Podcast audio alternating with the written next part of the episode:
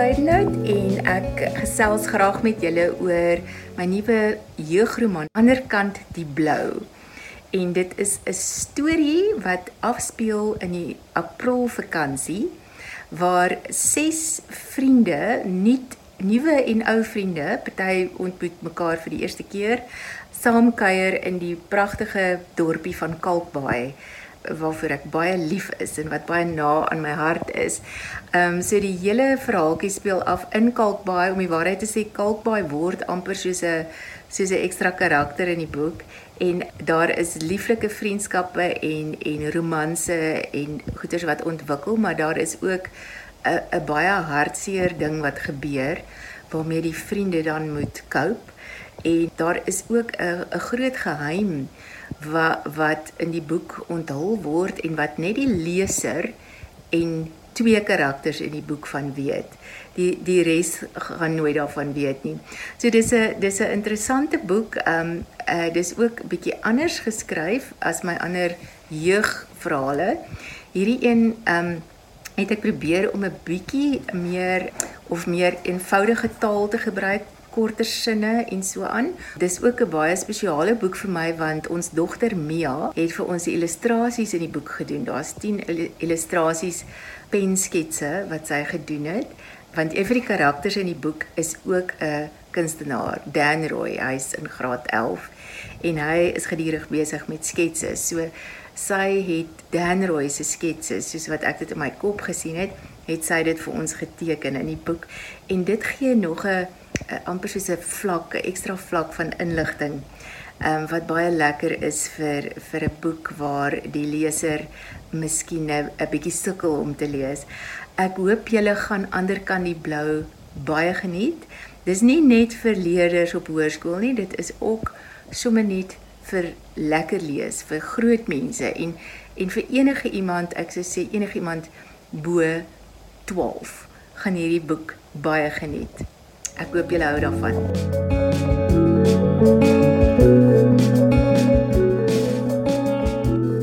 Daar lê 'n styrofoam boks voor Dan Royal se voordeur toe hy by die huis kom. Hy glimlag. Dit kan net een ding beteken. Oom Kaz het vir hulle vis gebring. Hy haal die sleutel uit sy broeksak en sluit die veiligheidshek oop. Iewers in die huis speel musiek. Dis sy ma se nuwe gier. Sy glo dat as sy die radio soggens aanlos, inbrekers sal dink hulle is by die huis en dan liewers die mense langs aan beroof. Hy neem die bokskop huis toe en maak dadelik die deksel oop. Hy sien heel eers die nota. Van die rotse afgevang vanoggend, gaan later uit met die lady Kazim. Onder die stukkie papier lê 'n blink galjoen, skoongemaak en in koerantpapier toegedraai. Vanaand eet die klase soos konings, dink Dan Roy, toe hy die vis in die yskas sit. As Uncle Kaz 'n selfoon gehad het, sou hy hom kon bel om dankie te sê. Hoekom die man so anti-selfoon is, verstaan hy nie. Maar as 'n mens hom vra, is sy antwoord altyd dieselfde. Al wanneer Kazim Abrams nodig het om te kommunikeer, is wanneer hy op die see is. En daarvoor het hy twee rigting radio in sy skuit.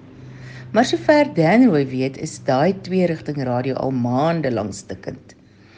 Hy skakel die ketel aan om vir hom tee te maak en gaan sit by die kombuistafel en wag vir die water om te kook. Sy ma se klein draaradio is op KFM ingestel en Early B en Karen Zoid sing deurdruk. Hy is mal oor die sang en sommer gou begin sy kop en voete op die ritme beweeg. Hy dink weer aan die prys wat hy vir Linke en Desi gereël het. Hy kon sien hulle het hulle gate uitgeniet en dit laat hom goed voel. Dis nie aldag dat 'n mens jou eie croissants in Kaapstad se bekendste bakkery kan bak nie. Terwyl hy wag dat sy tee trek, haal hy sy sketsboek uit sy rugsak.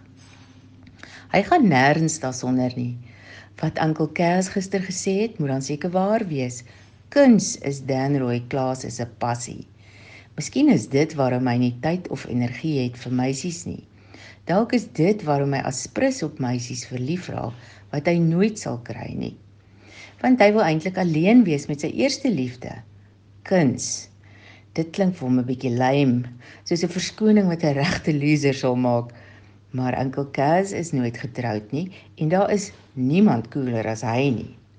Hy sny vir hom twee dik snye witbrood en plak hulle op mekaar met grondboonbotter. 'n Olympia croissant gaan ook net so ver. Nog iets waaroor hy nou wonder, is sy gesprek met die meisies oor squads. Hoekom is hy nie deel van 'n squad nie? Hy het nie eens 'n beste chommy soos wat Linke en Desi vir mekaar is nie. Ja, sure, Ntando en Max is cool, maar hy kan hulle dae lank nie sien nie en okay wees. As dit nie vir Uncle Kaz was nie, het hy die twee anyway nooit ontmoet nie. Die naaste wat hy aan 'n beste vriend kom, is Uncle Kaz self. Nee, wag, dink hy. Uncle Kaz is eintlik die naaste aan 'n pa wat hy nog ooit gehad het.